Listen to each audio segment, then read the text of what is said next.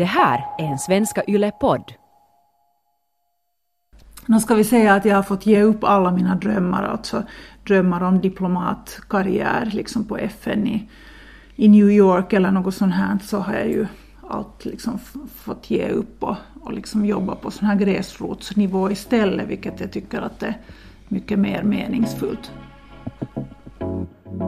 Det här är en Svenska Yle-podcast där vi gör upp med skammen. Och här funderar vi på frågor som vi skäms över allra mest. Och nu ska vi tala om skammen i att inte klara av att jobba. Och vi som pratar här just nu är Nanette Forström och bredvid mig har jag Annika Sylvin Reuter. Personen du hörde här i början det var Sigge Sigrid Sundell och hon är vår huvudperson idag. Hon var en duktig student som hade inlett sina studier i statsvetenskap vid Helsingfors universitet. Hon hade många järn i elden och var bland annat studentkårsvärdinna, men sen plötsligt så brakade hon ihop. Och vi ska fundera på vad det var som hände egentligen. Idag är hon 39 år och sjukpensionerad på grund av sina mentala problem. Hon har fått diagnosen schizoaffektiv störning. Hon vet inte om hon någonsin kommer att kunna återgå till arbetslivet.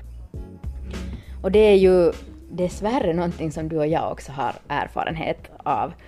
Annika, det här med att vara sjukskrivna och inte helt säkra på ifall vi någonsin kommer att kunna jobba igen. Mm. I mitt fall handlar det om att nog att prestera. Mm. Den duktiga Annika, att jag minns nu, jag, jag har skrivit ner så här då när jag brakade ihop att duktiga Annika på psykakuten. Så mm. att jag tittade in i en sån här påse med mediciner som jag skulle stoppa i mig. Mm, precis. Att man kan driva sig så långt. Hur, hur har du upplevt det här med, med att krascha psykiskt? Har du upplevt skam i förhållande till det? Jag har ju inte hemlighållit det på något sätt. Det att jag har brakat ihop att egentligen så borde man där se den här, det att psyke säger ifrån och att man så att säga kraschar, det är egentligen ett sundhetstecken. Mm.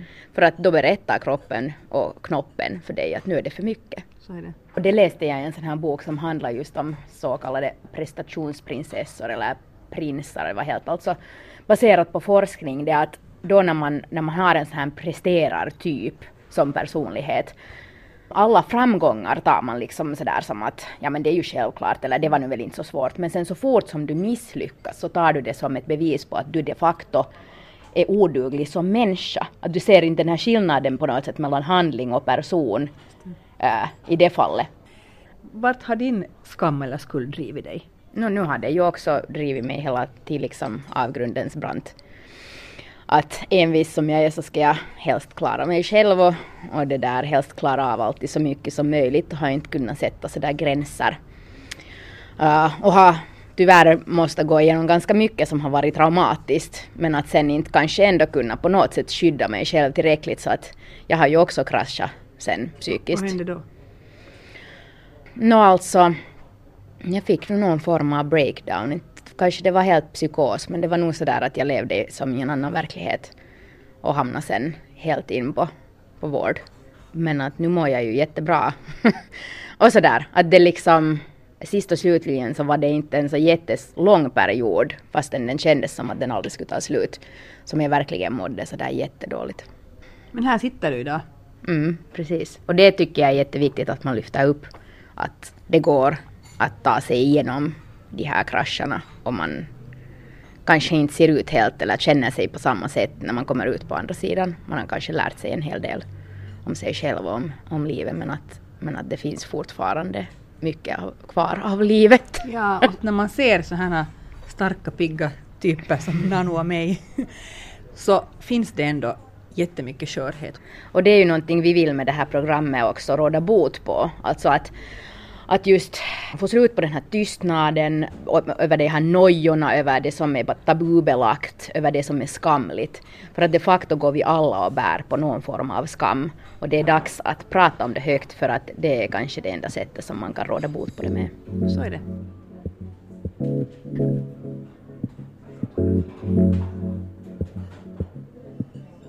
Men nu ska vi prata mer med dagens huvudperson Sigrid Sundell. Vad har hennes psykiska ohälsa inneburit för henne och för hennes familj? Men hur stor skam är det att inte duga på arbetsmarknaden på grund av ens vacklande psyke? Och senare kommer också Christian Wahlbeck som är psykoterapeut och utvecklingsdirektör för Föreningen för mental hälsa med och diskutera med oss. Han kommer att tala om vad vi skulle kunna göra för att det inte skulle vara så stigmatiserande att må psykiskt dåligt.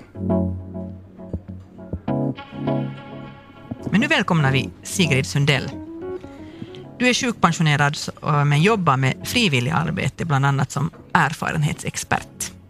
Hur brukar du presentera dig när du går ut och berättar för din, om dina erfarenheter? Jag brukar presentera mig som den som jag ser mig själv som, det vill säga den här duktiga studenten som du talade om redan tidigare. Och, och mina skolår och studietid, där jag var liksom en duktig elev. Mm. Eh, jag nämnde här tidigare att du hade eh, schizoaffektiv störning, att det är din diagnos. Kan du förklara vad det innebär? No, det innebär att jag, jag har haft vaneföreställningar och sen då bipolära drag, det vill säga maniskhet, hypomani, det vill säga det banar iväg. Om jag lämnar bort min medicin så banar det iväg till mani och så, så blir jag depressiv sen efter en tid. Mm. Um, har du upplevt det här som skamligt eller i vilken grad i så fall? Jag har upplevt det till och med så skamligt att jag inte har velat åka spårvagn ensam till stan för att jag anser att det står skrivet på min panna inristat, min diagnos. Mm. Eh, var känner du av den här skammen? Är det i förhållande till bekanta eller till okända eller vårdpersonal eller hur? I förhållande till okända. Mm. Men är det någonting i deras beteende som du har liksom kunna läsa av då att, att de på något sätt dömer dig, eller vad får dig att jo, tänka? Jag tror att det syns på mig att jag är sjuk. Mm. Men vad fick dig sen att börja prata om det? Känner du fortfarande på det här sättet att, att det syns på dig och att du liksom skäms över det? Nej, inte numera Nej. efter den här erfarenhetsexpertutbildningen. Mm. Vad var det som egentligen hände då sen när du, när du kraschade så att säga? Eh, jag insjuknade i en psykos, en, det kan Christian säkert berätta lite mer om. Mm. Men att jag låg i mitt eget kiss i veckor i Tyskland på det här utbytes, utbytesbostaden där jag bodde, det här studenthemmet. Var du jättestressad? Hände det någonting eller, eller kom det på något sätt krypande sakta? Det kom krypande sakta, det liksom ackumulerades. Precis. Så kom du hem till, till, till Finland? Jo, det var knappt så jag klarade mig hem. Jag hade missat flyget och allting, men de satt ju mig på nästa flyg när jag kom bönande och beende där till till flygplatsen så insåg de ju att de måste skicka mig hem. Hur många år av ditt liv tog det här, den här processen till att du bröt ihop, till att du kom på fötter och hade stabiliserat dig? Och... Det har tagit hemskt många år. Tio års paus hade jag ju från mina studier. Att tio år tog det innan jag blev färdig magister. Minns du, kan du leva dig in i den där känslan som du hade då när, när du togs in och då när du var som sjukast? Det har fallit i glömska. Mm. Precis. Jag tänker sådär att när, när andra människor reagerar på en på ett att, att, att hur, hur kändes det när folk reagerade på dig som att de inte kände igen dig eller att du betedde dig konstigt, att de såg ut att vara rädda för dig? Blev du liksom varse sånt? Jo, alltså jag kommer ihåg det här för att de har berättat åt mig, mina vänner och mina föräldrar, att de inte kände igen mig. Men jag själv kan inte liksom sätta fingret på vad det var. Mm. Har du alls några konkreta minnen från den tiden? Uh, visst har jag det. Till exempel att det var dramatiskt när jag togs in på avdelningen. Jag blev satt i spännbälten eftersom jag höll på att flyga på en, en sjuksköterska som tog min ryggsäck. Mm. Hon förde in den till kansliet för jag skulle stanna på avdelningen och jag försökte liksom riva den ifrån henne. Jag förstod liksom inte överhuvudtaget vad det handlade om. Det, det var en sån här rädsla som man inte kan sätta ord på. Mm. Att det måste ju ha varit en stor förändring för dig. Jag menar att, att du hade varit en sån en... Jo, det var, det var en, en ganska, ganska... Det var väl en slags panikångest att bli fråntagen sin frihet på det sättet att man blev fastbunden. Mm.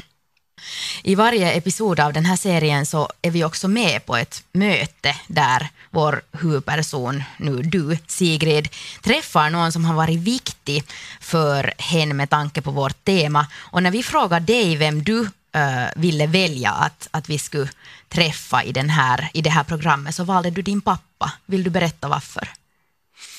För att han har stött mig genom hela mitt liv. Mm. Precis, och han har varit viktig i den här processen. Ja. ja. Men jag var med när du träffade honom och vi var där för att tala om hur det som förälder, att hur det är att stå vid sidan då ens barn helt enkelt förändras och, och psykiskt faller ihop. Så vi ska lyssna på det.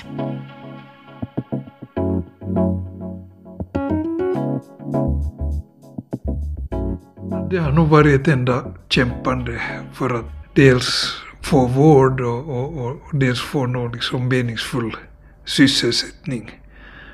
Att det har nog varit, varit väldigt jobbigt, kan man säga.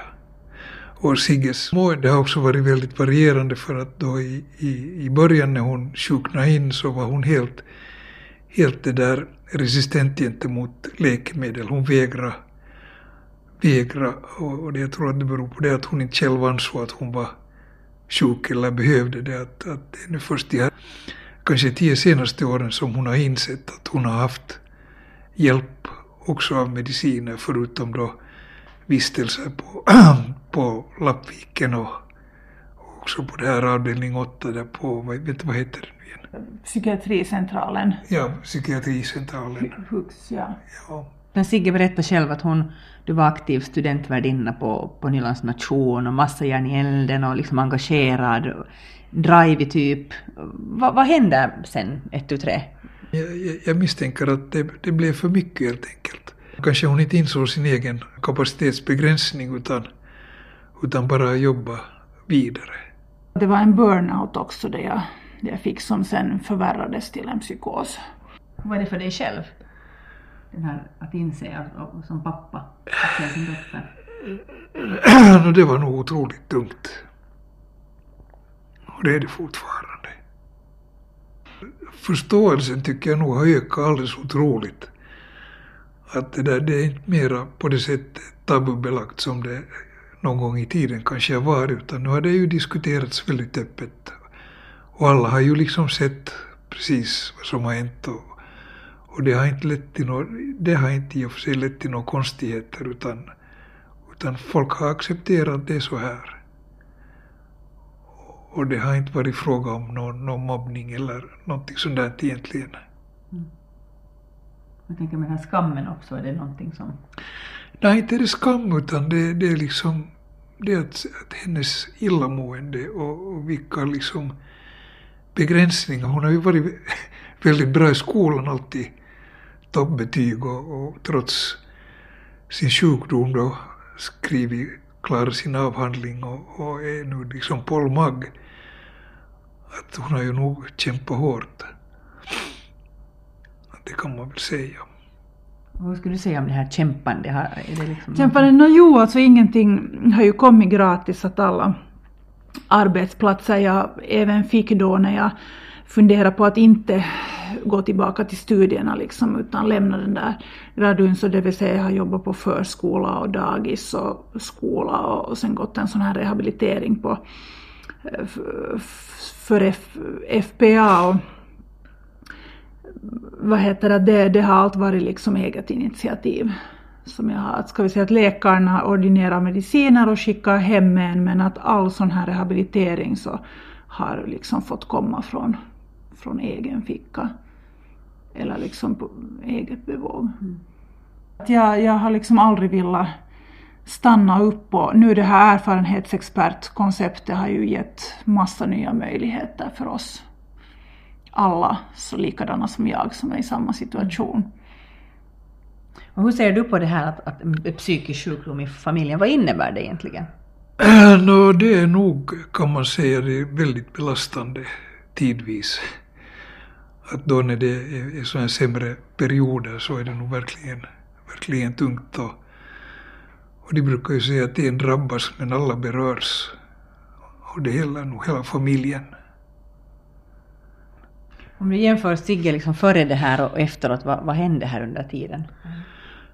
Nå, det, det är svårt att, svårt att säga vad som hände men jag tror att dels, dels den här medicineringen och, och sen den här, här liksom terapin att den så småningom fick henne på fötter och sen dess har det ju egentligen gått bara framåt. Men att det, var- det var ju en period av många, många år som var otroligt jobbig. Men sen så småningom så, så började det lite att lätta. Kom, vad kommer du ihåg om du tänker tillbaka på den här tiden? Vad, vad tänkte du och kände du då?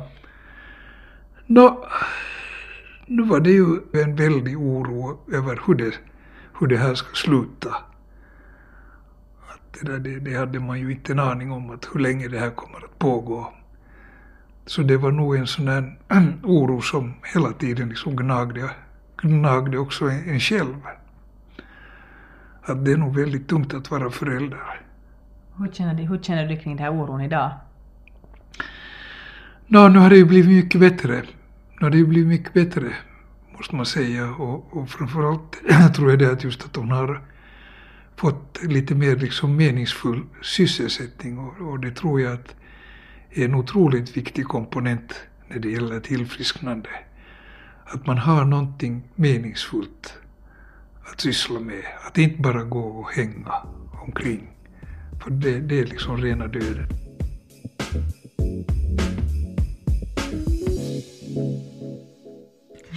Vi hörde Sigrid som samtalade med sin pappa Christer Sundell om hur det var då hon insjuknade psykiskt och vad som har hjälpt henne på fötter. Nu ska vi också säga välkommen till Christian Wahlbeck som är psykiater och utvecklingsdirektör på Föreningen för mental hälsa. Tack. Du har um, kommit med oss här i studion för att diskutera programmets tema, nämligen skammen i att inte kunna jobba, i det här fallet på grund av psykisk ohälsa. Vad tänkte du när du lyssnade på Sigrid? Jag blev väldigt glad över att det finns människor som, som Sigrid och, och Sigrids pappa som modigt vågar komma fram och, och berätta om, om sina också värdefulla erfarenheter. Eh, det är det bästa sättet att, att bekämpa skam är, att, att, är öppenhet. Mm.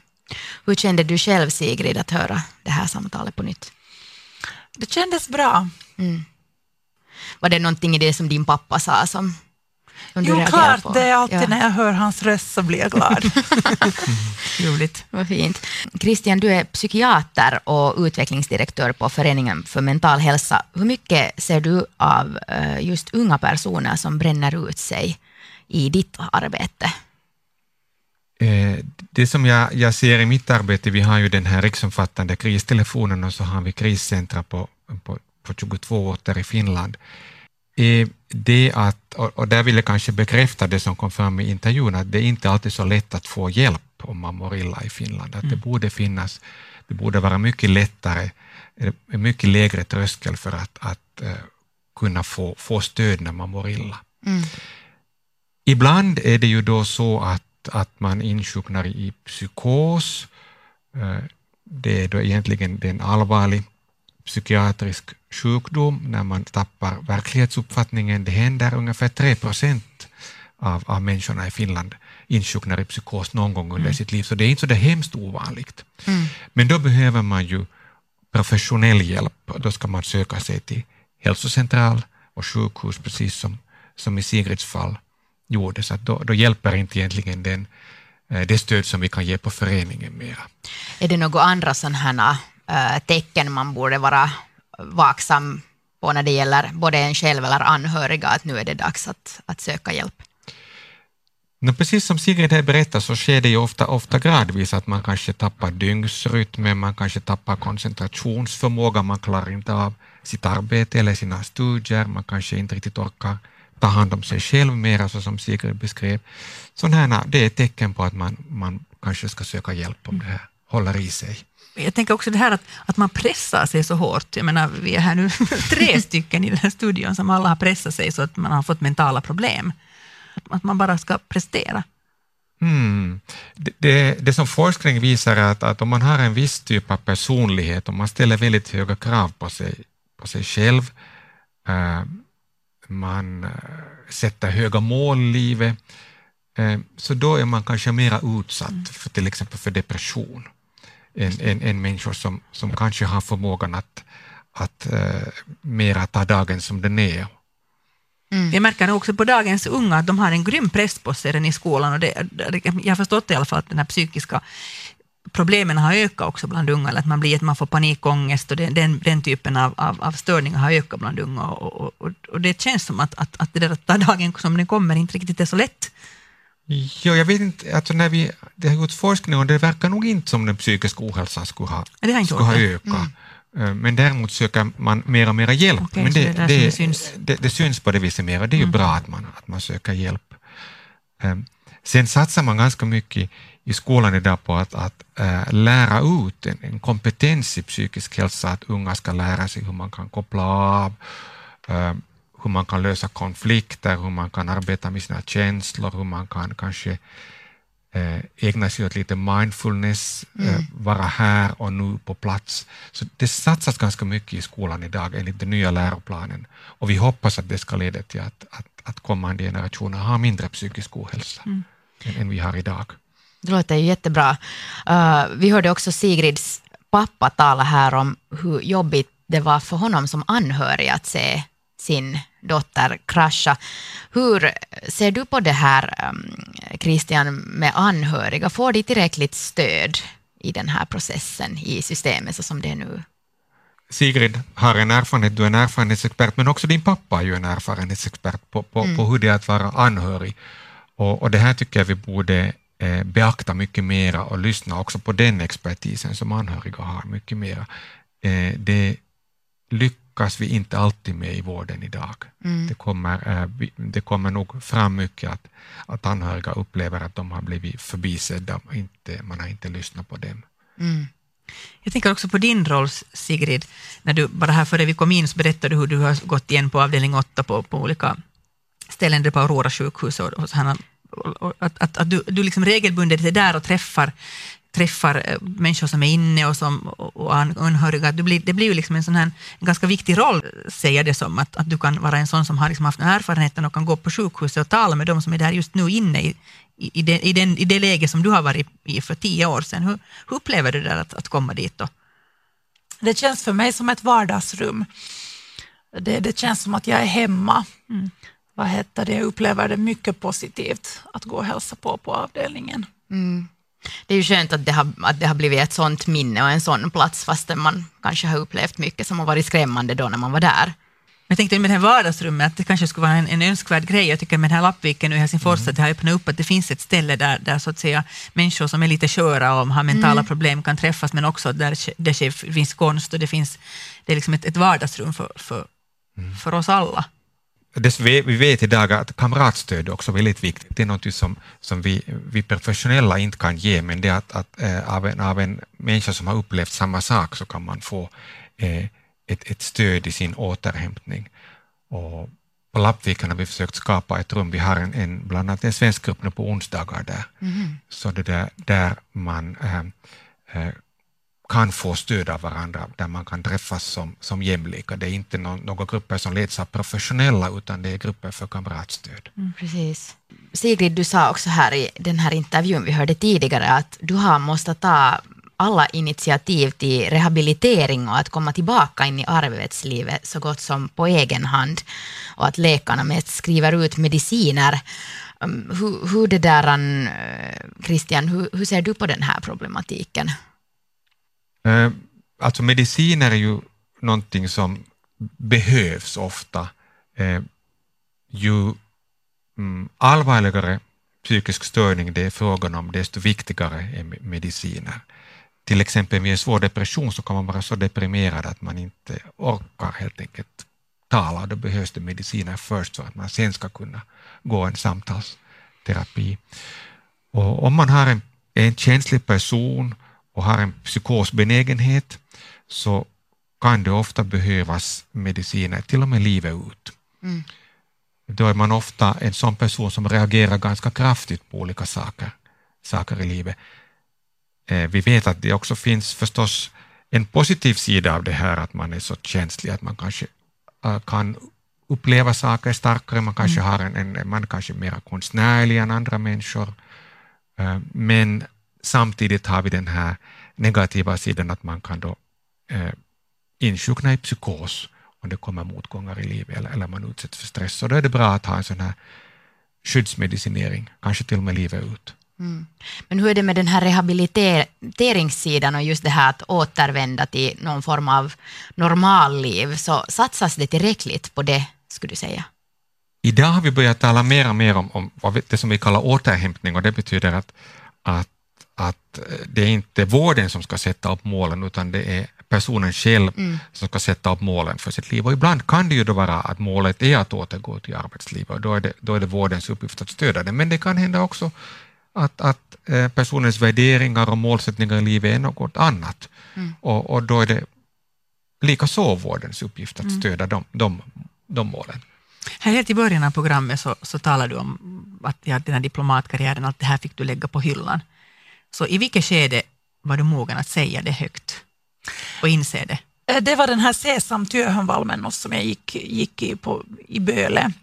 Det här som FPA stöder, alltså sån här arbetsrehabilitering där kom det fram att jag var en av de andra så att säga mielenterveyskuntoutuja och jag var inte på väg till New York, till FN dit jag sökte jobb mm. och kom på andra plats för att komma in där.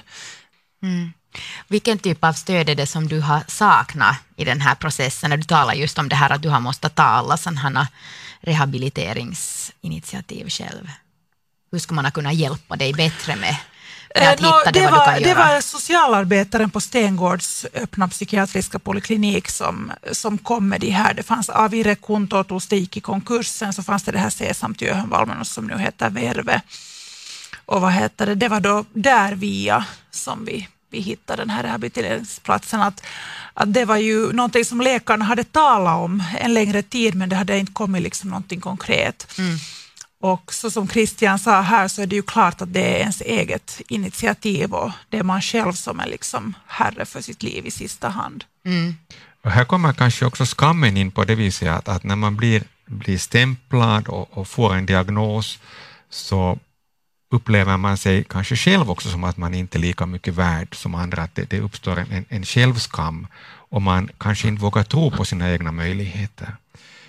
Och det är många som har psykisk ohälsa som drar sig för att söka jobb eller söka till utbildningar eller, eller eh, ta kontakt med andra människor överhuvudtaget därför att de har den här självskammen och det är någonting som vi måste, måste jobba, jobba på. Att när vi lyckas minska skammen i samhället så minskar säkert också självskammen och, och alla har en möjlighet att, att leva ett, ett sådant liv som de egna potentialerna liksom medför. Alla är ju duktiga och starka på någonting. Hur, hur vanligt är det, skulle du säga, just det här med att man, man inte känner att man kan jobba eller, eller bidra till samhället? Hur stor skam skulle du säga att det är? Det någonting som du har sett i ditt arbete? Det har sett eh, väldigt mycket. Vi har, också, vi har också gjort lite forskning kring det hela i Finland och det visar sig att majoriteten upplever att de på grund av sin, sin psykiska ohälsa, den diagnos de har fått, inte har sökt jobb, mm. inte har sökt studieplatser eh, inte har, har, har vågat ta eh, kontakter som ska kunna leda till parrelationer. Mm. det. Så, att det, det, här leder till, till, både till, till att man blir marginaliserad och att man också blir väldigt ensam. Vad, vad kan man göra åt det här, så på samhälls, samhällsplan? Eh, förstås, det allra viktigaste är, eh, eh, öppenhet och att, att, att flera personer vågar komma fram som, som Sigrid och hennes, hennes pappa att, att vi får erfarenhetsexperter över hela landet. Det andra som är viktigt är nog att öka kunskapen för att, att bakom den här skammen och stämplingen och diskrimineringen så ligger okunskap. Det ligger både, både rädsla, man, man vet inte riktigt vad psykisk ohälsa är, man, man tror att det är att personer som har det är kanske opålitliga eller till och med farliga.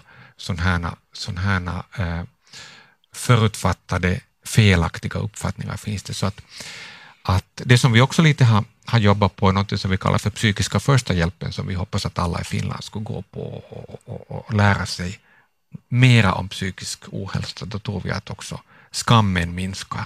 Mm. Handlar inte om också att just känna igen äh, sådana varningstecken både hos sig själv och andra. Precis, och också om hur man kan stödja sig, sin egen psykiska hälsa. Jag vet inte, Sigrid, har du gått psykiska första hjälpen? Både ettan och tvåan. Ser du mm. det? Kanske det är någonting för oss alla. Ja, precis. Hur är det med dig, Sigrid Sundell? Vad skulle du säga att du har lärt dig under den här processen som skulle kunna vara andra till hjälp? Jag är ödmjuk inför livet och, och alltså, hur ska man säga? Vad har man nu lärt sig?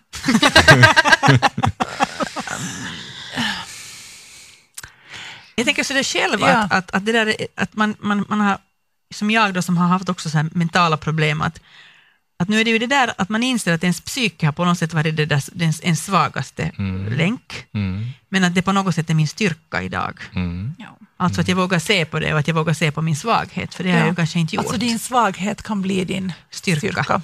Exakt. Att det kanske är det som, som att när, man, när jag har kommit fram till det, Mm. så då finns det också möjligheter att bli bättre. Mm. Men jag vet inte hur du upplever det. Jo, alldeles precis lika att, att min svaghet kan bli min starkaste sida. Det vill man ju gärna se att en, en kris samtidigt är en möjlighet till att utvecklas. Man kanske har krisat därför att man har tappat bort sig i livet, man har kanske tappat bort sina värderingar eller man har tappat bort sig själv, hurdan man egentligen är och vad man egentligen tycker om och vad man egentligen vill med sitt liv. En kris kan samtidigt vara en möjlighet att hitta tillbaka till det som för var och en är det, det viktiga. De egna, de egna, det egna livets mål och mening. Hur ser du på dem idag, Sigrid? Din framtid? Va, va, Min framtid, jag hoppas att jag ska få barn en dag och kunna bilda familj. Jag har en hund som är mitt allt just nu. Jag har ett fint eget hus. Jag mår bra, jag har mycket vänner och så vidare. Kanske det här är Ja. en bra punkt att avsluta det här samtalet. Tack så jättemycket eh, Christian Wahlbeck och Sigrid Sundell för att ni har varit med i det här programmet som handlar om skammen i att inte kunna jobba. Och det var allt för den här gången. Ehm, Jag heter Anette-Marie Förström. och jag heter Annika Sylvin Reuter. Vi hörs igen nästa program med nya skamliga teman. Tills dess, hej då!